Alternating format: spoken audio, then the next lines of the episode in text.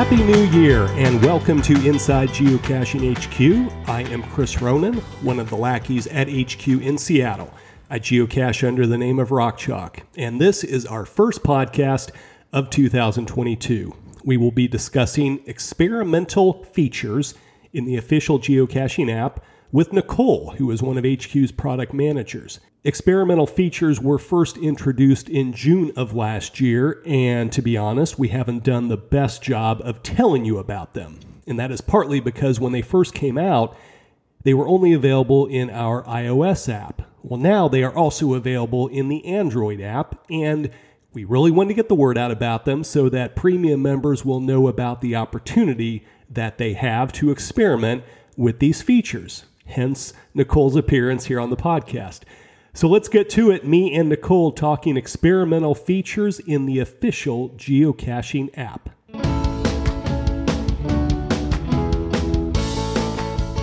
So, Nicole, for people that didn't listen previously, and if they didn't, they should go back and listen to your other appearances on the podcast because it was such compelling content every time.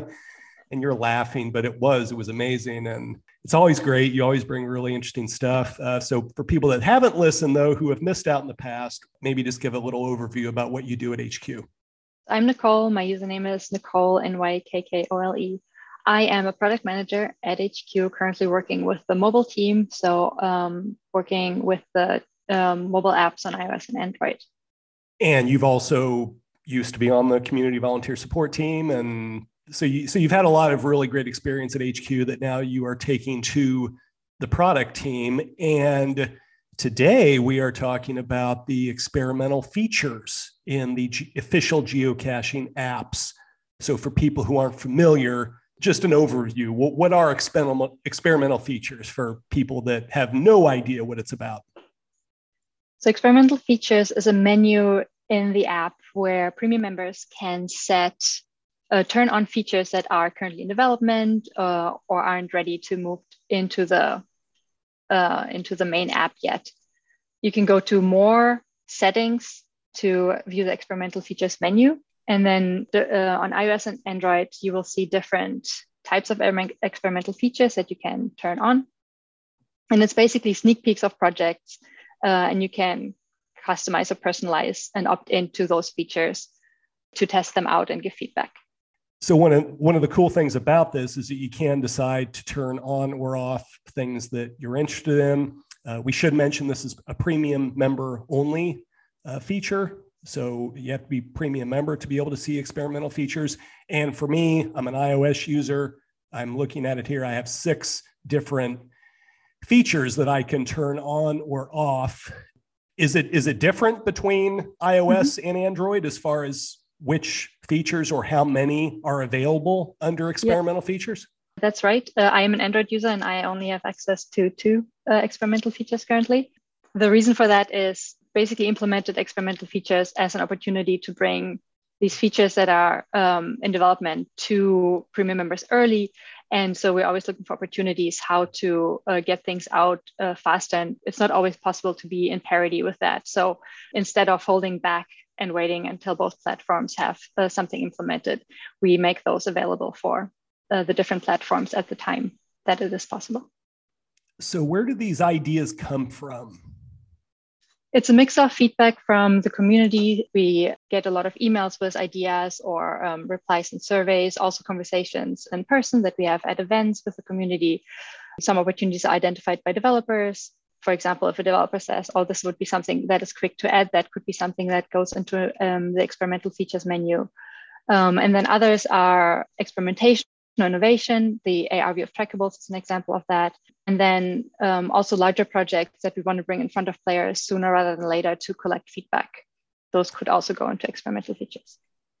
Yeah, I don't know how detailed we want to get into each one of these things, but the most recent ones maybe we could just give people a, a brief idea of, of what they're about. So, for instance, looking at iOS, new profile view. Yeah, the new profile uh, redesign, that is a project that is currently available on, Android and uh, iOS. And it, it's a bigger project. The public release is planned for uh, 2022.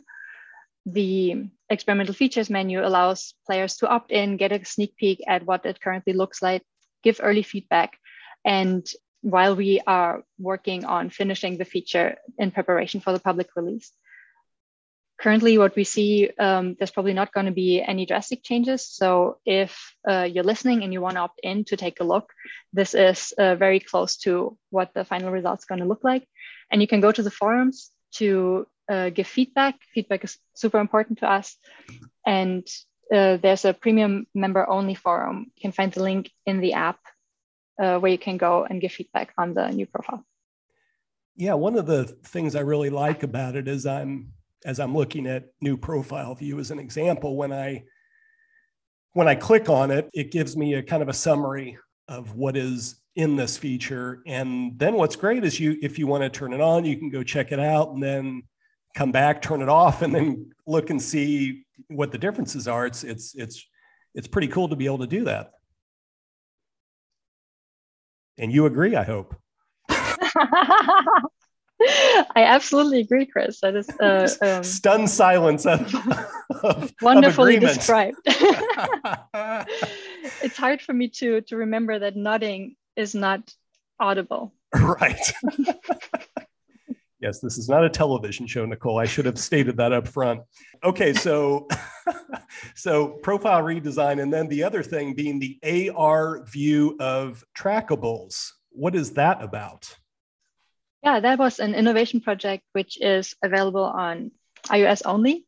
It was pretty fun, fun project that we kind of saw an opportunity and went ahead to to innovate and experiment. Uh, when you turn it on, you can see the Christmas giveaway trackable in AR when you go to one of the Christmas track uh, Christmas giveaway trackable detailed pages. And there's an I don't know when this is going to air, but uh, there's a photo contest going on where people can submit uh, photos that they took with this AR trackable. And it's a pretty fun feature. It's it's very bare bones, so definitely a, an ex- experiment and an innovation project. And yeah, we're going to make decisions on where this project will lead depending on on feedback, how many people use it, and we'll see how it goes. That's great. Of course, of course, there's a number of other things, and I've mentioned you before. One of the experimental features that I personally like a lot is show favor points on logs, which leads to a question that that I have that I, I think other players might have. Was it's okay? I love that feature. When might it become a non-experimental feature? I guess. What, what's the what term are we using? When will it become just a regular feature and not be experimental anymore? Uh, that's that is a great question. And as you know, experimental features that menu is pretty new, so nothing as of yet has been moved into the core app and becoming a regular feature. But that is definitely the goal to use the experimental feature feedback loop to decide what can and will be moved into the into the core app. But we are a small team and we are always looking for parity between the apps. So the favorite points feature is one example that I on Android do not have access to. So we will use the feedback that we get from the community and um, the usage that we see with uh, the feature, with the different features to decide which ones are going to be moved or promoted to become regular features. Right. So as far as feedback goes, we mentioned the forums, and there is a, a link from the app, correct, to be able to go uh, to the forums, mm-hmm. uh, or you can go to forums.geocaching.com and and uh, scroll down to the experimental features forum, which is under bug reports and feature discussions. Again, you would have to be a premium member to be able to uh, to access that forum. Uh, just like you have to be a premium member to be able to access experimental features. But once you're in there, you can look at discussions of, about each feature and also vote uh, as to whether or not uh, the feature should be released in the app.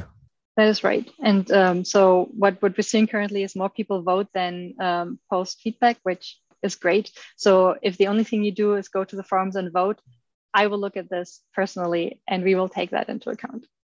What kind of factors does the team consider when evaluating whether one of these features will eventually graduate and and become a a, a, basic feature? I mean, I assume you're looking at some of the qualitative feedback in the forums and then data use, you know, how often these features are used and that sort of stuff? Is are there mm-hmm. other things that go into it too?